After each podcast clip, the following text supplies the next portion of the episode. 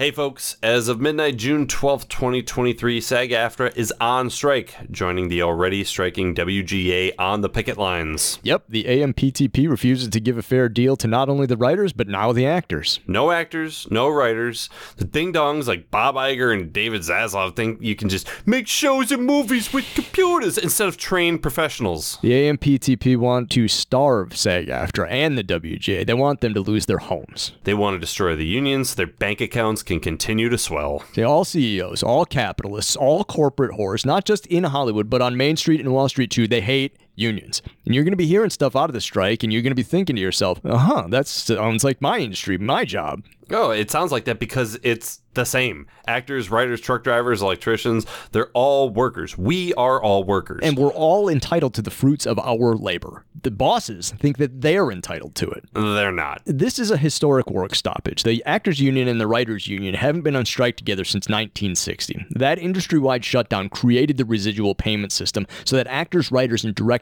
could finally participate in the profits that their hard work continued to generate for the studios through reruns. Stuff like that. Back then, television was pretty new, and labor knew that they would get hosed by the bosses with new technology. So to get a fair deal, they went on strike. Sound familiar? It should. Streaming residuals, new tech. Generative AI, new tech. The bosses are looking to hose the workers again. And us, the audience. People always joke, oh, Hollywood hasn't made anything good in the last 10 years anyway, so who cares? Bullshit. Without unions, everything that you watch would look like the trash student films that JP and I made in college. Hey, hold on. The Killers was the bomb. No doubt. But everything else. Yeah, okay. Unions are your friend in Hollywood, on Main Street, at school, at the factory. The CEOs are not. They'd replace you in a fucking second with a robot or a computer or one of those like naughty drinking bird things like in that Simpsons episode. They do that without a second thought about your kid's dinner or your mortgage or your health insurance. Yeah, you want to automate everything? Fine. Give us universal health care. Give us universal basic income. Give us free college. Give us government subsidized housing. No, don't want to do that? Then give the workers a fair deal, you greedy jag-offs. Well, hey, you know what? Give labor a fair deal and then do all that other shit anyways. Yeah. In the meantime, if you can support not only the striking guild members, but the other film and TV pros who are affected, pass along a gift at entertainmentcommunityfund.org. Solidarity forever. Workers of the world unite. Hey, do you know who the SAG president was in 1960? Who? Known union hero, Ronald Reagan. Motherfucker. Okay, yeah. Good old union busting Ronnie Reagan. Yeah, that's what he's known for. Oh, man. You know, he used to be a liberal Democrat back in the day, back when he was SAG president. And then somewhere along the line, the corporations got to his brain, and then it all started to melt. Hi, I'm JP. And I'm Adam. I've never seen Lost. I have. I'm told that it's good. I liked it. I'm told that it made sense. Sort of. But we're watching it out of order. So it definitely won't make sense. But it might still be good. Since we won't expect it to make sense, we'll still be able to appreciate each episode on its own merits as a one-hour story. Sometimes two or three. As opposed to just a fraction of an ongoing, sprawling, and increasingly complex tangle of relationships, personal stories, mysteries, mythologies, experiments, social dynamics, unnatural disasters, unanswered questions, and hot tropical hookups. Are you okay? I'm not sure. Because you lost me a little bit there at the end. Well, good, because I've been lost since the beginning. We're Lost on Lost.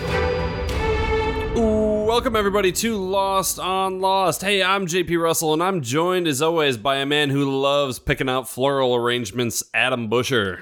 That's me, baby. It's that old joke, what's better than roses on your piano? What? Tulips on your organ. So, Adam. Yeah. Urban Dictionary defines a man from Tallahassee as getting invited to an orgy, but you assume a false identity, and then when no one's looking, you replace all of the sex lube with honey and jelly. Then when everyone is distracted, you leave and never return. For example, who the hell put all this honey in the lube? Oh, it was that dangnabbit man from Tallahassee again. Who's out here passing out their real name at an orgy? Today we're talking about the man from Tallahassee, the 13th episode of season 3 and the 62nd episode of Lost overall. Our central character is a man who loves to make sinky boats more sinky, my sweet baby boy, Johnny Locke. A Man from Tallahassee takes place on the 80th day after the crash of Oceanic Flight 815. Adam? Do you have a recap? Regale us with it. I scream, you scream, we all scream for C4. On the island, the rescue of Dr. Jack Shepard goes exactly to plan. Whose plan? Ben Linus, of course. Kate Austin, Saeed Jarrah, and John Locke arrive at the barracks, only to see Jack making himself at home with the others. And in the before times, Locke's relationship with Anthony Cooper continues to show signs of strain, and they have a falling out. Well, one of them falls out of something, that's for sure. You put bandages on outside boo-boos and booze on inside boo-boos, but for a broken back, nothing will cure what ails you like Dharma brand back medicine. Dharma brand back medicine will get you back on your feet in no time. It's the man from Tallahassee here on Lost on Lost. Bravo. JP. Yeah. We have a guest. Do tell. I want everybody out there in Lost on Lost land to give a big Lost on Lost welcome to one Jeff Leinenkugel. Jeff, welcome to the show. Hello, everyone. Thank you for having me. Yes, it's been a long time coming. Yeah, I'm excited to be here. Like so many of our illustrious guests, we met Jeff back in college, back in the day, back in the film program. Unlike some of us, myself and JP, are your college training, you're actually sort of using now in your career. So now I'm a high school teacher, and I teach TV and film to juniors and seniors at a high school down here in Dallas, Texas. Yeah. Nice. And you've been doing that for a while, right? Yeah, actually, this is my 10th year doing it. Damn. Holy shit. Yeah, and it doesn't really feel like that, but that was just like reflecting back on it. I was like, what? Where did that go? I could save you most of your time planning curriculum, Jeff. Okay. Just show them that scene from Fableman where John Ford's like, when the horizon's at the top, it's interesting. When the horizon's at the bottom, it's interesting. When the horizon's in the middle, it's boring as shit. Now get the fuck out of my office. There's probably something to that, honestly. Yeah.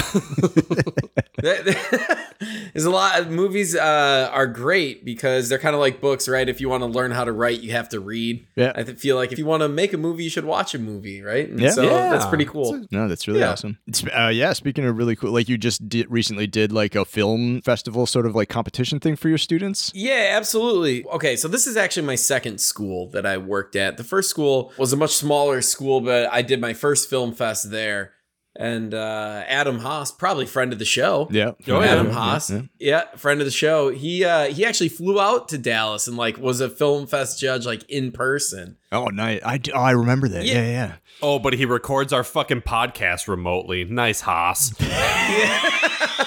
Well, he was remote this year as a judge. So, yeah. So we did it with the smaller school. And then I moved to this huge 6A school. 2,700 kids in the building. Jeez. Yeah, big building, you know, whatever. First year, though, that I moved there, I was brought there to kind of recreate what I was doing on the small scale at a much larger school. Sure. When I was brought there, it was 2019, and we were making all our films over spring break, and none of the kids came back after spring break. Right. And that was the end of that. The next year, we couldn't do anything because theaters were just opening, right? Whenever Maverick and nobody was going, whatever, and no one was going. And then last year, we still had a field trip ban. Oh. So this was the first year that we were able to do it in person again at a movie theater. So it worked out really well. You rented out a theater and you played all the students' films up on the big screen and stuff like that. And so handed out awards. That's another funny thing, actually. The awards that we handed out this year still say 2020 on them because they never got new awards. So I literally handed them out. I asked the kids. I was like, kids, listen, level with me right now. I can get new awards, or I can just use these and we can buy like a Ronin. And they were like, yeah, get the Ronin. Yeah. That's amazing. So, Jeff, talk to us a little bit about your familiarity with the ABC television program Lost. Were you a fan of the show? No. Perfect. I wasn't. Yeah. No, I never watched the show live. I never watched a single episode on ABC. Okay, so I think I discovered Lost in like 2006, maybe 2007. And it was, I know exactly actually when it was my sophomore year. It was that last year in the dorms. In Oshkosh, you had to stay in the dorms for 2 years, if you remember. Fucking dark ages. And it was And it was that winterum time. So it was January. My roommate was gone. I only had like one friend in all of Oshkosh at the time, right? Yeah. Everyone was just gone. And I went to the library and I realized that you could rent like DVDs and CDs and stuff. So I would just like go and burn CDs. And then I would start getting the DVDs there. And Lost was one of the sets of DVDs there. And so I had my one friend come over and we basically binged the first season. We basically caught up and I would never watch it live. I would always wait until that kind of winterum time and just rent the full season. And so I didn't experience Lost the way my friends did. I have friends who loved Lost and I didn't experience it the way they did. And I didn't get it really. I was just like, you know, I watched it straight through, and I think it loses a lot of its mystique when you just binge it, right? Like, I don't think it's a very it is a bingeable show because you keep clicking next, but I think it really starts to dissolve quickly. It's that delayed thing. It's like you don't spend a week waiting to find out what's going to happen next. Talk about it. Yeah, you have like a community. I think that's probably what a lot of people remember more about the show than the show itself. Well, so then based on that, since that's why you're here, do you want to talk about Lost? Yeah, let's get into it. Let's do it. The Man from Tallahassee originally aired on March 21st, 2007. It was written by Drew Goddard and Jeff Pinkner and was directed by Jack Bender. Drew Goddard wrote Buffy the Vampire Slayer. Nice. The season 8 motion comic. Jeff Pinkner was the executive producer of Everything Sucks. Hey, Jeff, I know the feeling. And Jack Bender is not related to Bender from Breakfast Club or Bender Bending Rodriguez. I looked it up twice. We start in a flashback. Yeah, this is different. Episodes don't often start in flashback. No, not often. John's getting grilled by the worst government employee that we've ever conceived. And that's saying something, because there's congressmen. I really like the first thing she goes to is like his appetite. Like, too, or I think like, hey, how's your health? How's your appetite? And then he gets into like, oh, I'm quitting therapy. Then she like tries to teach him a lesson, like, oh, you don't need it, so just get out of here. This is all HIPAA violation. They're doing this in like open air cubicles, and she's like, tell me about the relationship with your parents. It's like, what the fuck? This all feels like this should be things that, well, first of all, they're wildly out of line to be asking. But second of all, they should be in the file already if he's been going through this process for a while. Yeah. Right. That was the thing that bothered me the most. It was like, you should hypothetically have all this. We find out that it's like he's trying to get some benefits, like disability benefits, but it's a renewal. He's not applying for them for the first time. So like, in order to renew your benefits, we've got new questions for you? No. Right. How's your benefit with your dad? I actually found him recently. Oh, benefits denied. Go ask your dad for money. Go get your fucking allowance. Yeah. So was the whole point of that episode like as a fake out where he finally like gets up at the end and we're all like, oh yes, this is like new. Precisely. Because it doesn't really establish clearly during this scene where in John Locke's when in John Locke's life this happens. They're talking about disability and you're like, we've seen Walkabout at this point. We know he was in a wheelchair, like, but then he gets up and he's like, I don't need therapy, peace, whatever. Yet again, another John Locke balding wig that just doesn't so it's not up to the job. Wiggy, you know? No. Wiggy ass wig. No. But yeah, Jeff, exactly like you said, like eventually he stands up. He's like, well, I guess I'm better now. And it's like, oh shit, this is before the wheelchair thing. From there, we cut to the present day in the jungle. John Locke, Kate, and Saeed are observing Jack just throwing around the pigskin with old Tom. And these are the worst pigskin throws. Like, absolutely. Like the catch of that, like Juliet does, is like, she actually gets it. I guarantee you they took like 5 takes there, you know? They're like, just throw it. Like, I'm going to throw it a little softer and with a little more arc on it this time. Just get under it. Okay, just I'll get it. Yeah, get under it. Exactly right. I'm telling you. Yeah, like Tom is like winded in the back. That always like, I don't know if you guys caught that, but he's just like, bent over, just winded after like one throw. We're going to keep doing this till you learn how to run a fucking flat route, Tom. Yeah.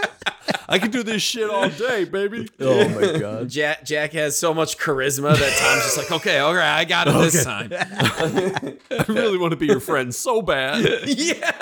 The three of them are crouched in the bushes. And, yeah, this is not what they were expecting to see when they arrived here. Like, yeah, Jack's being really really buddy-buddy with Tom. Yeah, just like having little secret, sweet nothing conversations with Juliet. Another thing that they weren't expecting to happen is apparently Rousseau was with them and is not anymore. Fucking Irish goodbyes again. It's so good. You don't even see her leave. Smoke bomb becomes the jungle. Yeah. You don't even see her leave. Was that from the previous episode? Yeah. Yes. Okay. But like Kate has a line. She's like, hey, Danielle. And they just point to this empty part of the bush. They don't even show her leaving. It's just like, oh, there's nobody there anymore. I hope Mia Furlan was like that in real life. Yeah, absolutely. Like, and that's a wrap on Mira. Oh, she's already gone. Yeah, she's gone. I guess I didn't even really notice that, but I guess you have to do it for the later on plot point. Yeah, right. Yeah, exactly. If she's just out there, then it's like, oh, hey, I don't have this, like, I don't have the kid, like, having, like, the mystery moment of, like, you never saw her. That's exactly why that line is even there. Yeah. Yep. Right. This fucking cracked me up, though. Jack and Juliet go over to talk to Ben. Ben and Jack shake hands. The A-team sees all of this. And then just like John Locke fucking Horatio Canes himself right into the lost card. This is going to be more complicated than we thought. Yeah!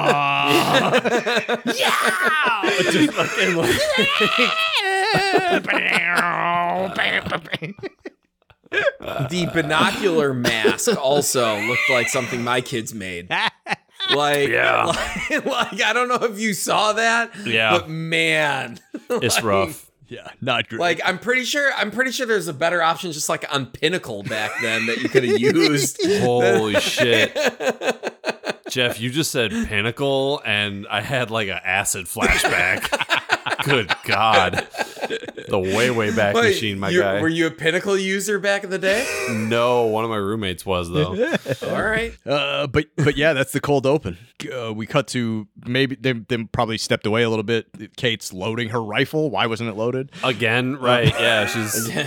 Locke's also removing the bullets and putting them back in the magazine for drama, I guess. Yeah. But Kate thinks that something's wrong. He's been brainwashed. He's been drugged. Something's happened. She doesn't buy this facade that they've just seen. And Saeed, being the voice of reason, is like, well, we don't know why. Right. So we're just going to have to find out. We can sit here and guess all day. Can speculate, or we could do recon.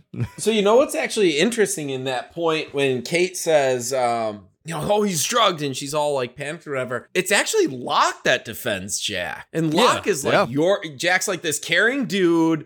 And then, like, proposes the plan to get Jack back. And obviously, he doesn't really care about Jack. And we know that. Like, we know that they have a super contentious relationship. Yeah, so it's actually really interesting. And we see how scheming John is in that moment. He's earnest in the sense that he's like, Jack's probably not just a turncoat. Jack's doing this for a reason. We don't know what that reason is, but he's a big boy and he'll fucking take care of himself. Yeah. I got my John Locke shit I got to do, though. So let's get down to brass tacks here. Correct. Back to flashback. I believe Locke is watching Expose, right? He is. Absolutely is. Yes. The Cobra. Every time we cut to a John Locke flashback, they just get more depressing. Oh. Yeah. Sad Locke. Hard to watch. Bad hair again, too. Yeah. Right. Just saddest TV dinner in the just grossest, like, motel apartment situation. Yep. And you know he was depressed. We found that out in the first scene there. You know he's fighting. He's going through a mental health battle. You know totally. And that happens to people. You know you get stuck in a rut. You know sweatpants in the middle of the day. You know fuck you. That sounds great. There's a fine line between depression and self care. I think. But yeah, some dork shows up. That's what I wrote down. Some dork. Yeah. Peter Talbot. Peter Talbot. Peter Talbot. He comes in because this he believes that his mother is being scammed by a dude that just like came out of nowhere and like swept his mom off her feet, and he got a weird vibe. He tried to like do some background research on this dude. Didn't find out much about him other than the fact that this dude here, John Locke, donated him a kidney. That's how he gets in the dorks. He's like, no solicit. Yeah. He's like, you got the wrong John Locke. Well, how many kidneys do you have? Yeah. I'd be like, hey, how many fucking black eyes you got? Bam!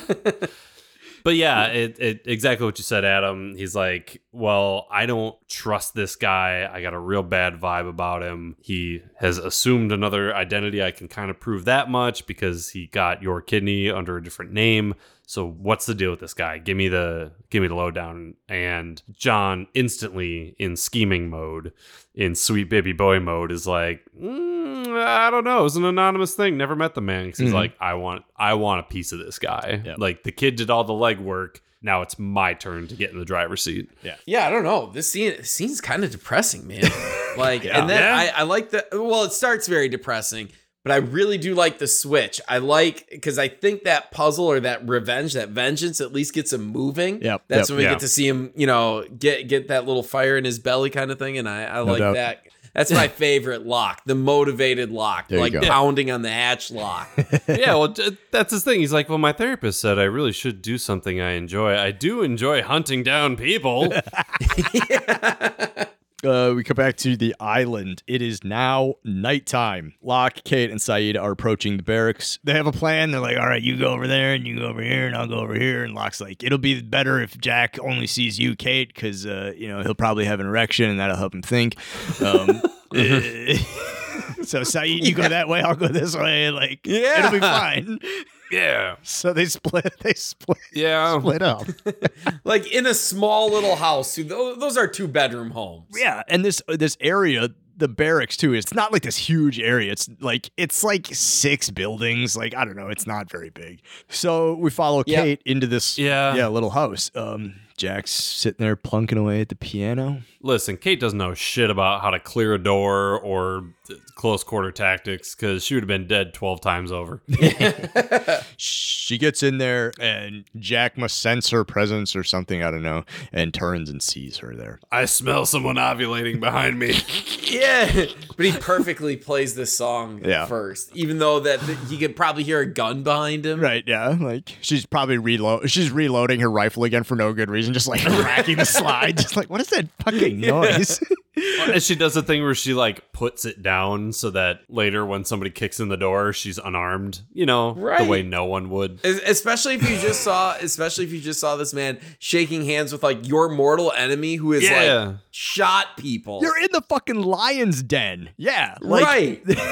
Oh, but here's Jack playing a sad song with like only 8 keys on the piano. Yeah, he's doing a real bad job pretending to play the piano. Right. Jack's not happy to see her. He's like, you shouldn't have come. He indicates that there's a camera as though you wouldn't be able to see this massive security camera.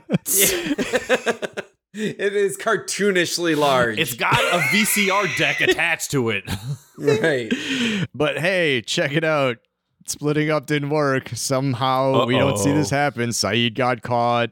Again, Saeed's the guy. Saeed's the man who actually has military training. He's got survival training. He's got all kinds. He's got communication training. Saeed's got a great skill set.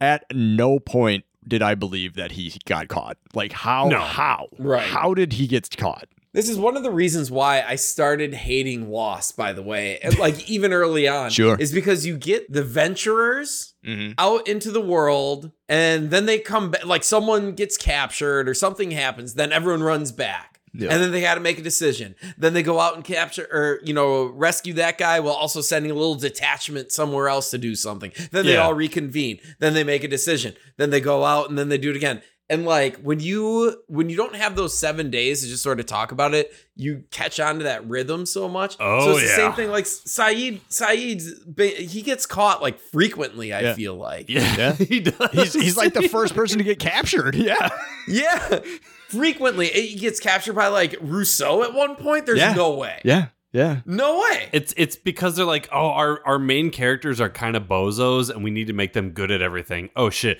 We made Saeed a fucking trained militant torturer. Well, we can't have him be better than all of the Anglo people, so we're just going to have him get fucking captured and beat up all the time. We cut over to Ben's house, where he is recovering. Locke visits with him. Yeah, Jeff, turns out you were right. Locke's not there for Jack. Yeah, Locke is in here and he's like, do whatever. I don't care about you and Jack and whatever nonsense. I heard about the submarine. Give me the submarine. Question one, where's the submarine? Question two, give me the submarine. Give me the submarine. And then we go to commercial. And then we come back. Alex is like, hey, Dad, are you okay? And Locke's like, yeah, not anymore, Snatch. He wakes up Ben from, like, a dead sleep. He's just like, gotcha, bitch. He instantly grabs Alex, mm-hmm. who walks in. Then Tom comes in. Mm-hmm. It's just what it's like a whole conga line of fucking people coming into Ben's room because he's the guy, right? No one does anything without Ben's approval, and John's just there with a gun to Alex, like, don't you fucking say a goddamn thing. Don't you fucking. I said the same thing. How did Saeed get caught so fast? And then there were guys. Like, Jack played that piano for, like, 8 seconds. Kate put her gun down. They had, like, a 10-second conversation. There were guys tackling her. Yeah, yeah. Where are the guards at the literal boss's house? Yeah. And then it's just like Tom. Tom's the only, hey, are you all right? All right. And, he's got time to give him a full report. This is what happened. Yeah, we got Kate. Jack was playing the piano. He was on bar 36 of hot cross buns. It's like, oh my God, so much has happened in so little time.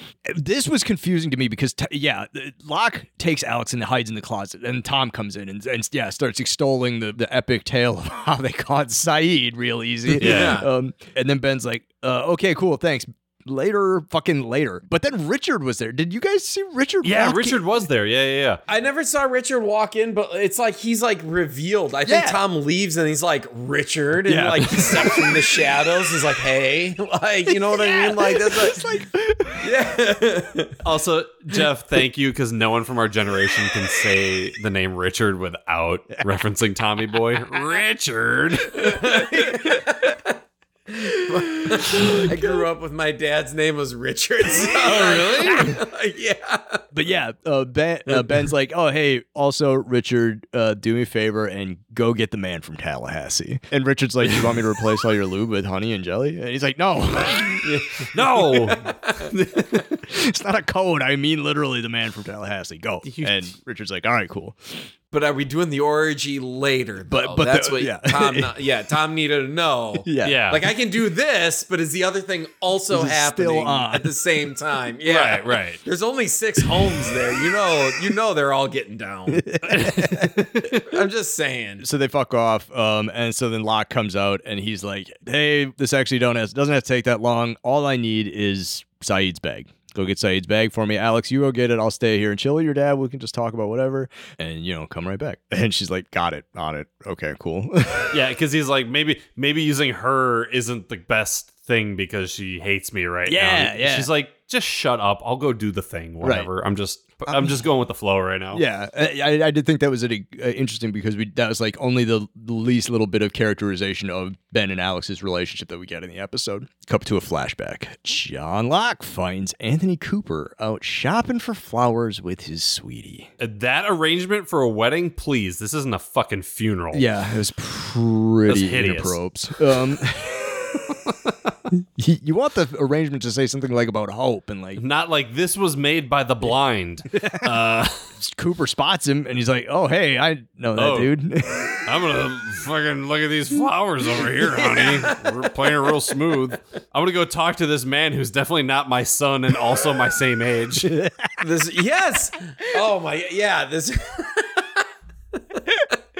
That's something that I'll never get over too, is like, hey, how old are you? Like, isn't that like appropriate to even ask? Like, if you're donating a kidney anyway, right? Like, right. I don't know if we looked this up before, but Terry O'Quinn is presently 70 years old and Kevin Tighe is presently 78 years old. Those two actors are 8 years apart. And you know what? They look it too. They don't look there's a gap like there. Two middle-aged men, they look the same. You know? Yeah. At least put John Locke in like an afro or something. You know? Like, right. Like you got give him a fucking perm. He looks like a munchkin from The Wizard of Oz, like with the hair. Yeah. Like seriously, if I could show you this image that I'm looking at right now, that's what it looks like. And he's all like he's got like really bad like tan makeup, and he just kind of looks like the Lollipop Guild guy. That's what it is. Now wait a second. Canonically, we did name his big buck knife Dorothy. That's holy shit! That's true. Guys, we're onto something here. Locke confronts Cooper. He's just like, hey, I know what you're trying to do. You're going to scam this lady. Don't fucking do it, man. I know that you're a con artist. I know that's like your profession or shit like that, but like you're hurting people. So have a conscience and don't do it. Like that was the subtext, like be a good dude. It's like, this guy's not a good guy. Why would he listen to that? Get the fuck out of here. Right. It's like, if you don't call it off, I'll tell her everything. And he'll go con somebody else. That's what he's been doing his entire life. If he gets caught or if he gets away with it here, he's going to just go do it again. Tell her so that he can't spin this his own way. Why did you just fucking rat him out? Instead of giving him the chance to do the right thing, just fucking be like, that guy's a fucking con man. Go right to her. Well, hit him with the classic TV thing where it's like, is there anyone here who thinks these two should not be wed? Speak now or forever hold your peace.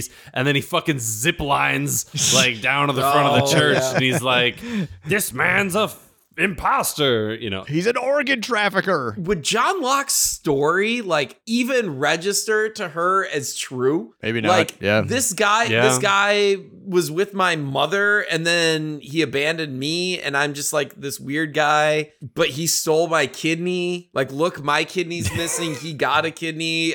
I'm the guy. He stole it. Like, no one would believe that, right?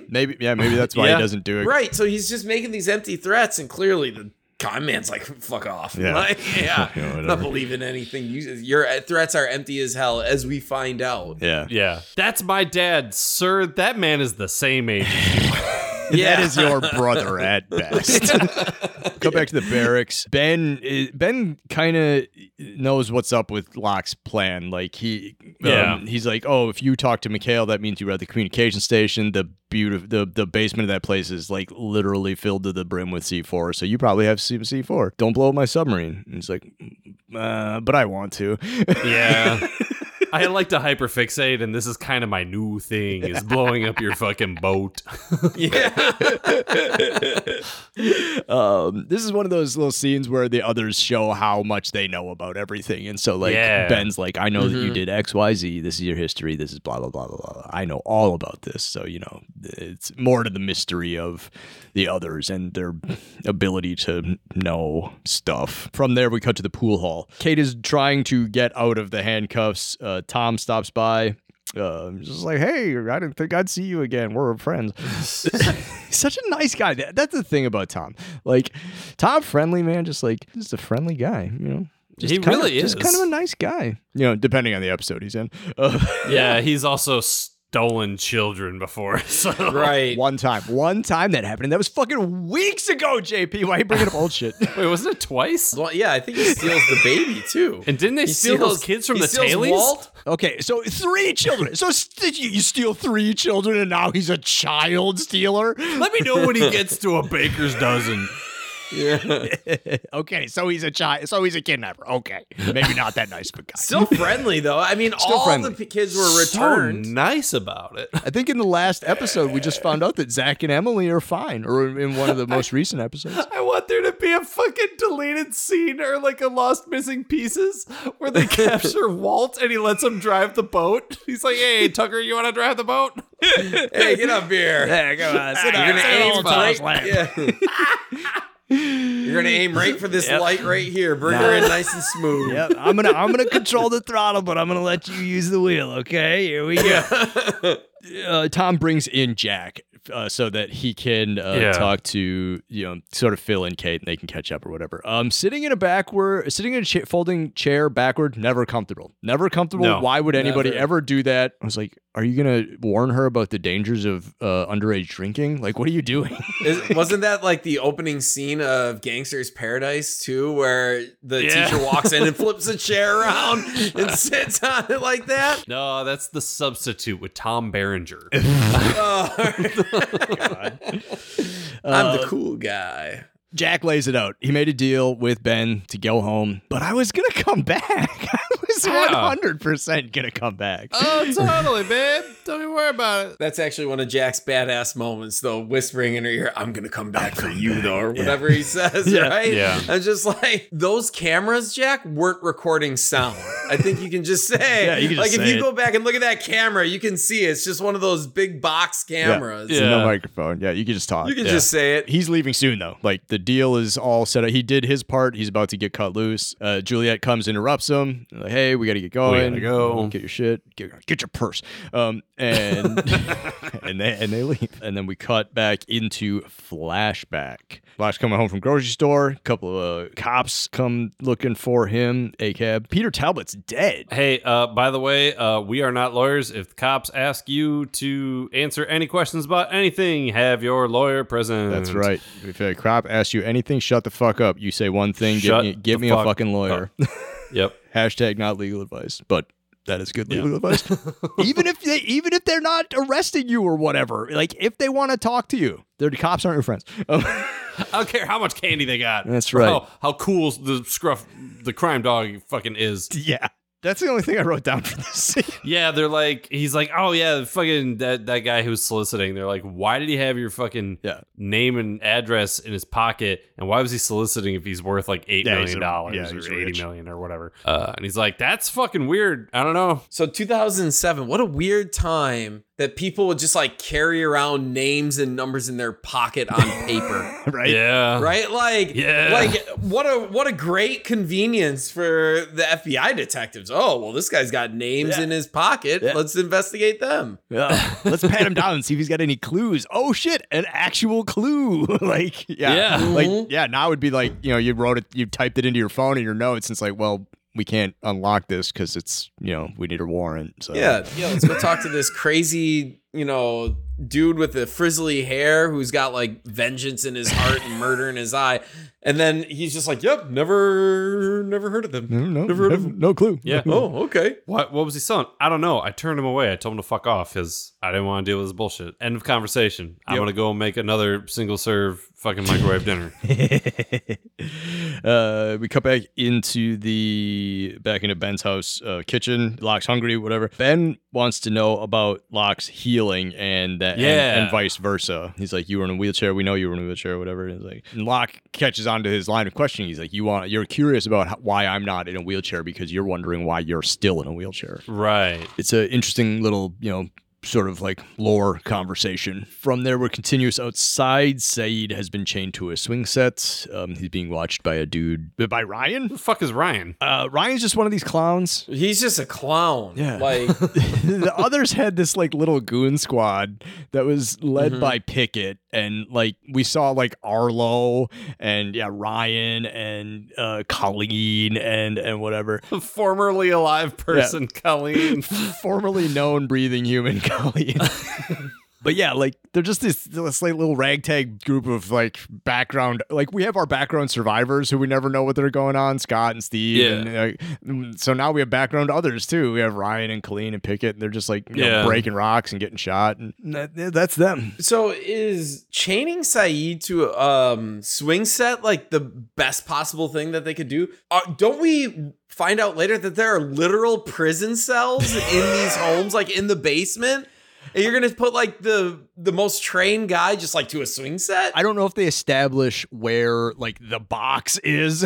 All right. Listen, they put the white lady by herself in the pool hall and they tied up the brown guy to the swing set under constant guard with guys with guns. That's racist. I don't know how, but it is. Profiling. They must not have searched his backpack. At least they maintained that privacy. They did not cross that line. Yeah. That's nice. Whatever he had in his backpack, they made sure not to check that. And then when the 13-year-old girl asks for it, they're like, okay. Oh, your dad asked for it? Cool, here. Yeah, here you go. Which is exactly what happens. Alex comes to retrieve the bag, and Ryan's like, you can't have it. And she's like, Ben said so. And he's like, oh, it's no problem then. Yeah. You tell me people in the others camp don't do that shit all the time. Oh, I got to eat all these fresh-baked cookies you just made, Juliet. Why? Ben said so. Oh, okay, yeah, right. Go. In all seriousness, though, I fucking love the exchange between Alex and Saeed. Yes. Saeed has three lines, and so much is said that's not said. You're Alex, aren't you? How do you know my name? Because you look like your mother. My mother's dead. sure that's what they told you. Oh, so good. Yep. So that is good. Really, really good writing. And then, yeah, when Saeed gets done having this nice conversation with Alex, Ryan pounds him. Dick. Keep your hands off my sweet boy. Go back to Ben's house. Locke is eating chow. I ate all the dark meat. Stop saying weird shit. I never appreciated chicken till now. Whatever he says, yeah. He literally, yeah. It's, first of all, he just helps himself. Right. Second of all, then, yeah, he's just talking about how he hasn't appreciated chicken. He's just eating cold chicken, right? Yeah. Like, it's even more, he gets it like out of the fridge, I'm pretty sure. Yeah. And then he's just like, I really like this. Ben pitches Locke on the box. He's like, hey, man, what if we had a magic box where anything that you could imagine would just appear in it? And Locke's like, what? What are we talking about? Why? What is happening? Yeah. Get me my fucking bag and let's just move the fuck on. I love his line. I hope that box big enough to fucking get your ass a new submarine, motherfucker. Yeah. That thing up. We cut to commercial and then we continue as Alex returns with the bag. Ben makes a last ditch attempt to try and stop him. Hey, man, come on, don't. But I want to. But then part of his pitch is he's like, here's the thing. You want to stop anybody from finding the island. That's why you don't want Jack to leave. Right. Because you know what Jack, we all know what Jack's going to do. He's going to leave and he's going to try and come back and rescue the chicks and then maybe some of the dudes. But here's the thing. He can't come back. Remember when the sky turned sort of off-white? The anomaly knocked out our comms. He can leave. He can't come back. Nobody's finding the island. That's the thing you're scared of. So don't just let him go. Just let him go. So like he spills a little bit more. Yeah, a little bit of lore, a little bit of mythology, like the anomaly, whatever. Yeah, screwing with what used to be a relative, not easy but unnavigable trip between the island and elsewhere. We've talked about this a little bit in the past. Having Jack be the leader of the beach folk allows Locke to go do Locke things. Yeah. So it's like, well, maybe I don't want Jack to leave. He's part of this. He doesn't quite know how yet, but he's like, I benefit from having Jack around here. So fuck that submarine. I also think, and I've always thought this. And in fact, my last year of college, I actually wrote a paper about Locke and Jack. Do you still have the paper? I don't know if I do. I would have to look. I do have a lot of my college papers still, so I look. I demand it. Sorry, you were saying. I think Locke always actually respected Jack. I don't think he would admit it ever. But I think you're right. I think you're on to something where Locke knows that Jack is good for him. Yeah. Like a check and balance type of thing. Yeah. And also just kind of allows him to do his crazy shit because Jack doesn't like to deal with Locke all that much. Yeah. Right. Locke is big on balance, you know. Mm-hmm. When he's teaching Walt about backgammon, you know, the black and white, the two sides of any conflict. Yeah, I think you're right. I think he sees Jack as the other side of his coin. They may not see eye to eye all the time, but they do need each other. Locke's like, I'm gonna blow up the submarine, see you later. And Alex, you're gonna show me how to get there. Ben's like, I want to come. He's like, here, I don't want you to slow me down.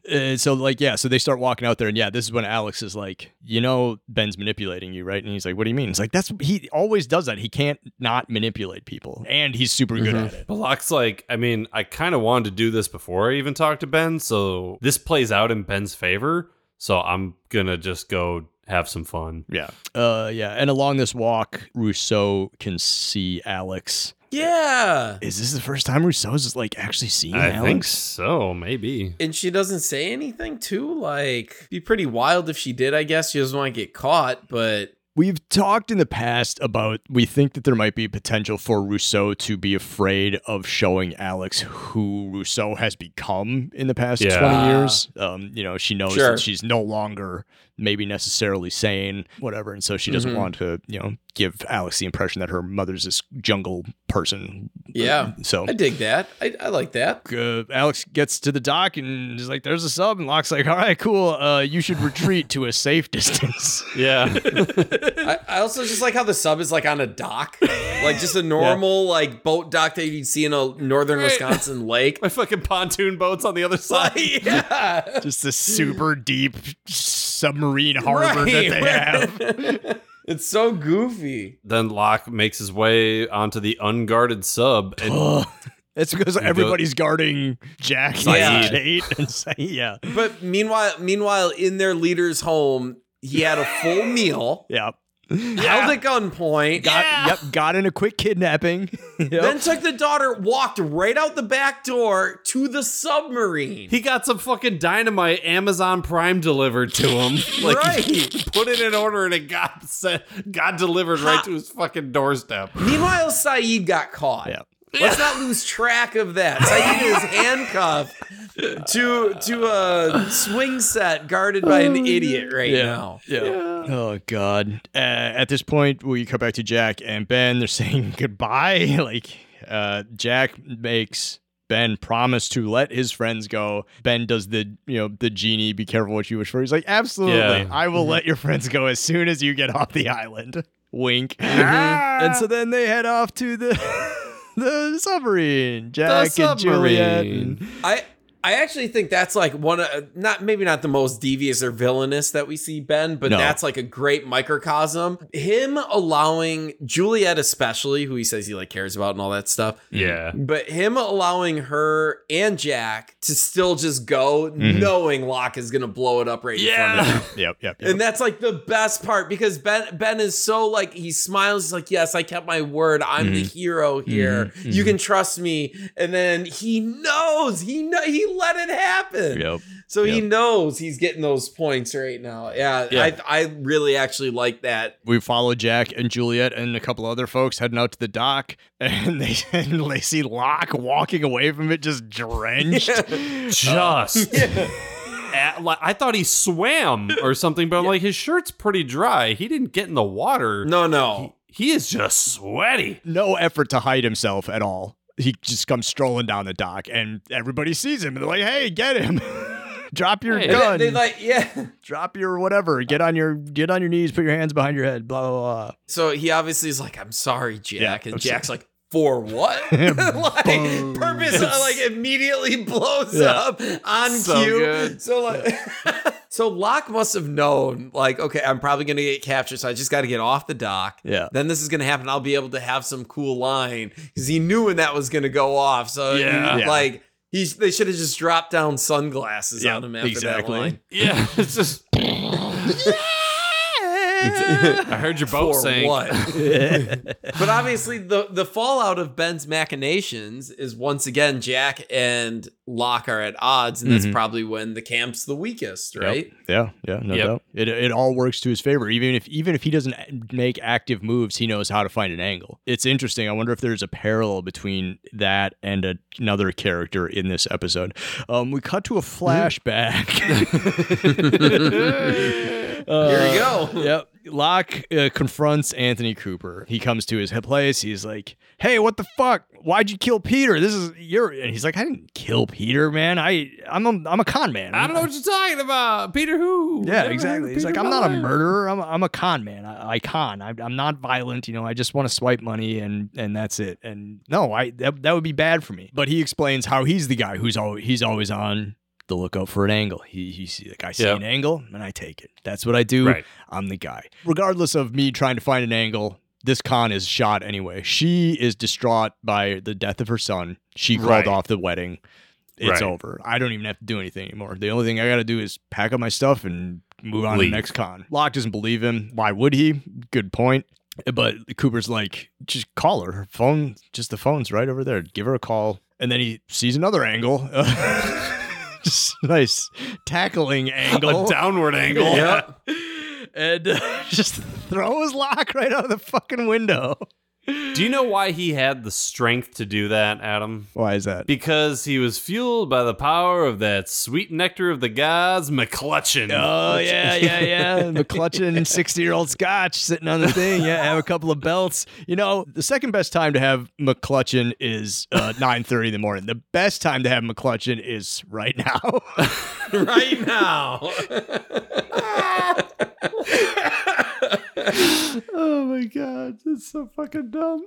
So Locke's master plan here is to confront this guy and then be like, I'm going to call from your home this woman that has now broken it off with you, and we're going to just all have a chat. Hey, did he really tell? Yeah, is this really over? Yeah. Good, because I'm the random guy who got his kidney stolen by now your ex boyfriend or fiance or whatever. To be fair, yeah, that's probably not going to work out. However, he probably didn't think he was going to get fucking yeeted out the window. Like, that's a high-rise building. That's like that bulletproof glass shit. Right. And he had to get over, if you go back and look, it's like those windows that have like the smaller window and then the metal bar and then other window. Like that bar is at like John Locke's like belt line. So he had to get up and over. Like he got like form tackle. Yep, exactly. Go up and over. So here's the crazy part. Locke gets like a lot of distance out too. Yeah. So that's just like another thing that like this old 60-year-old guy, like my dad's 60 and I'm probably less weight than John Locke is. Sure. There's no way my dad's like picking me up, form tackle and then throwing me through bulletproof glass. Hey, Jeff, if we get enough money on Patreon, will you let your dad try to throw you out of a window? Yeah, I absolutely will. Right. It's for the kids. But it needs to be in winter in Wisconsin with like an 8-foot snowfall. There you go. For sure.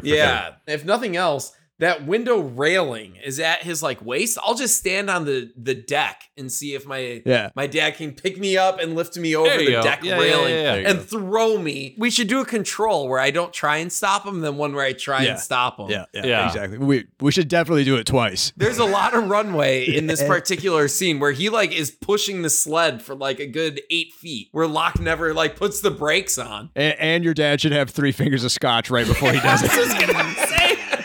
Gonna be all scotched up.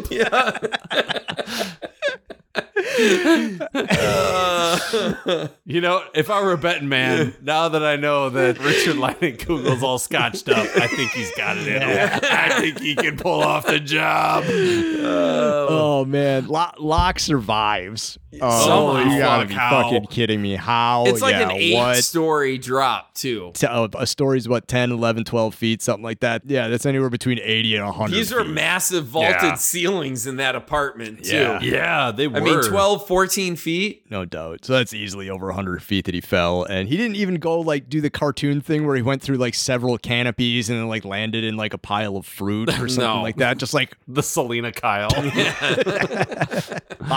Flat on his back, but he's fine. I mean, fine. He's alive.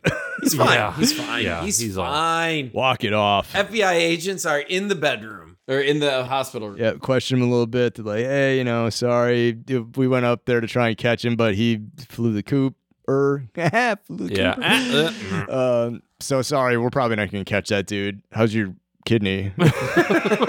They leave, and then an orderly comes in. He's like, all right. Or the orderly chases them out. He's like, hey, fuck off. We got shit to do. We got to get this guy on the road to recovery. You know, like, he's like, hey, come on, let's go. And Locke's like, I don't want to, man. He's like, come on, man. You fell 8 stories, and you survived. Don't tell me what you can't do. He said the thing. He said the thing. And he scoops him up. And this is a throwback to earlier when Locke knew how to get Ben out of his bed into the wheelchair. He's like, grab me around the neck, I'll grab you around the legs, I'll put you in the wheelchair. This orderly, that's how he picks Locke up and puts him in the wheelchair. And there it is. Locke was in a wheelchair, and and now we know how he got in a wheelchair. We've seen it. So so from there we cut back to the island. And this is what I wrote down. Ben played Locke, or at least he found an angle. Mm-hmm. He might not have pulled every string, but he saw what the parts were in motion, and he found a way to benefit from it, which is exactly what he does. And he's the bomb at it. And John says that much, and Richard's standing right behind him and kind of has this look of like, wait, what happened?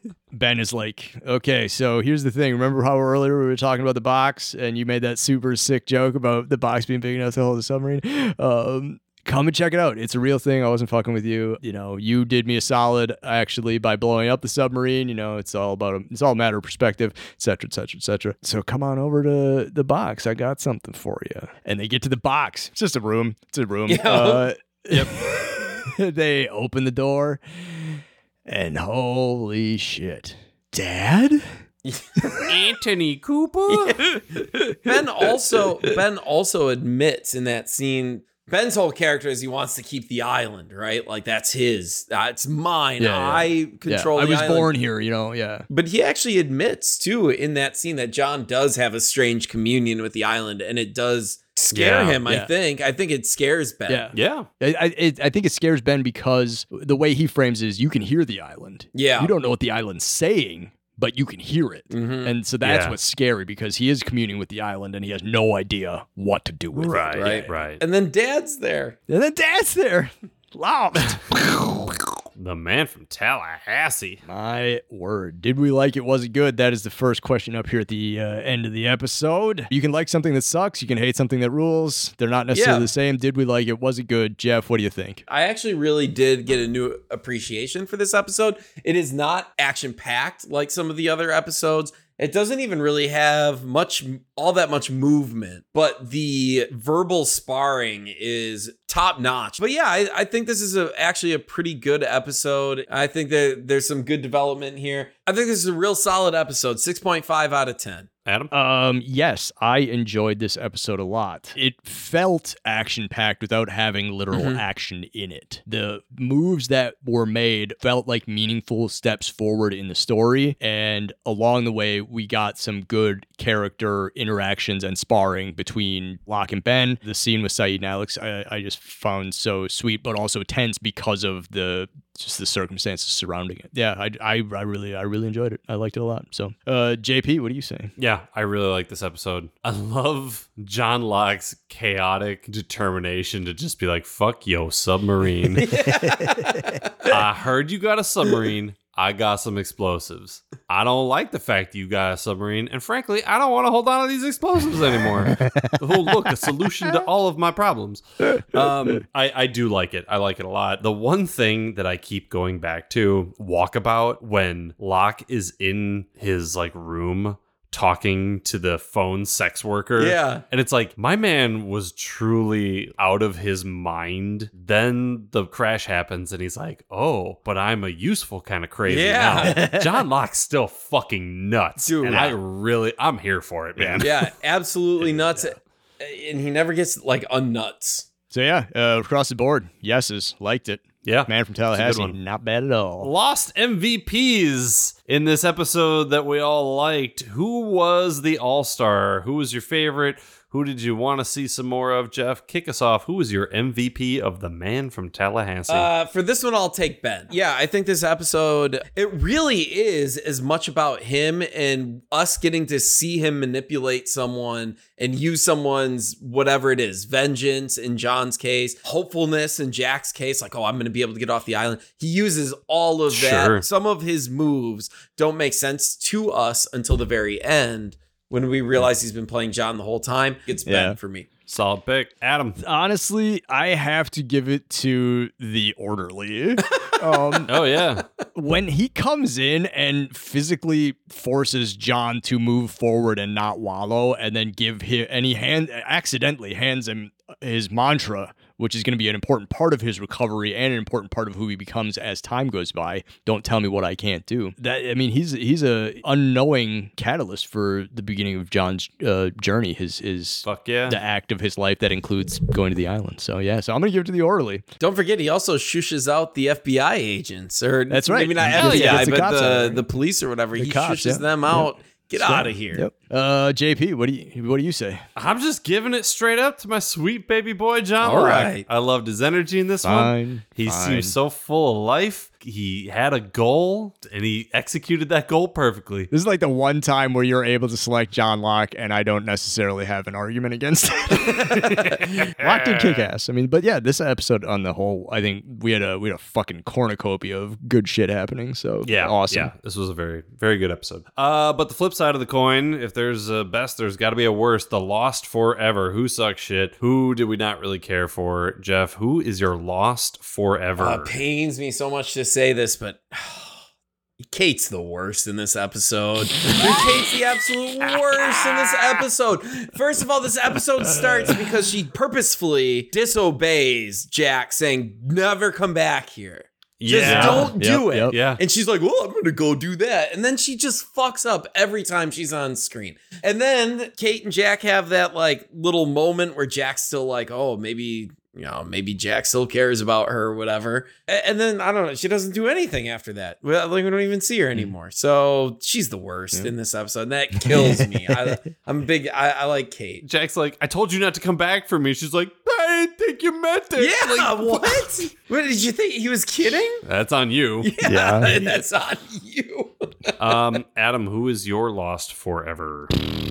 Ryan. That guy's a clown.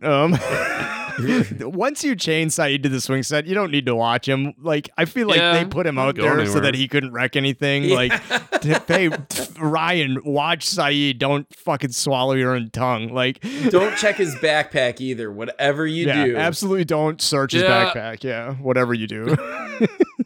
JP, what about you? Tamara Fry, the person who's she is a named character, but she's the woman at the very beginning who denies Locke his fucking benefits. That's a good one. That's a good one. That's a good one. None of that shit's your business. That's a good one. That's a good pick. Fuck it's not like it's your money. Fuck her. Yeah. Ugh.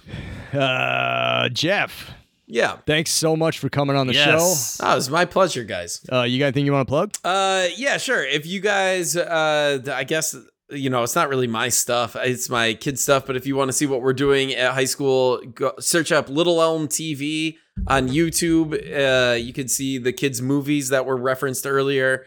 And watch them. They're pretty good. I was a judge in this most recent film festival, and it's like you said, watching movies is how you learn how to do it, but also how you learn how to make movies is by doing it. Yeah. And so these kids, you put cameras in their hands and you gave them a direction, and off they went. That's how you make creatives. You know, you let them be creative. So no, it's cool. Yeah, and we'll tag the channel in the show notes. So yeah, absolutely check it out. Yeah, some of the films that we watched this year, they were really great. So well, thank you guys for having me. It was a blast. I really, really enjoyed it. JP, what are we doing next time? Oh, well, next time, if you want to be lost with us, we will be watching Season 2, Episode 16, The Whole Truth, featuring Sun.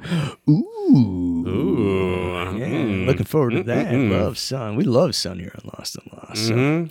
So be sure. Rising Sun, Setting Sun, Midday Sun, anytime. Anytime, really. Well, thank you out there for listening to this episode of Lost on Lost. Yeah, I'm Adam. I'm JP. You have any idea what's going on the show? Nope. Me neither. Lost on Lost is produced and edited by me and JP. We wish to acknowledge that we live, work, and produce our show on occupied land. Burbank, California is located on the traditional tribal lands of the Tongva, Chumash, Keech, and Fernandeño Tataviam peoples. Milwaukee, Wisconsin is located on the traditional tribal lands of the Peoria, Potawatomi, Miama, and Ho-Chunk peoples. And Lost was produced in Hawaii on the lands of the Kanaka Maoli. Visit native-land.ca to learn more about the land you live and work on. You can engage with us on IG, Facebook, and Twitter at Lost on Lost 1. You can also email us at wearelostonlost@gmail.com or support us with dollar monies at coffee.com/wearelostonlost. Thanks to Lostpedia and its community of contributors, Danny Schmitz, Random.org, and as always, you the listeners for tuning in. We're hosted at Podbean. You can hear us there or wherever you get your podcasts, except MySpace. We're not on MySpace. Yet.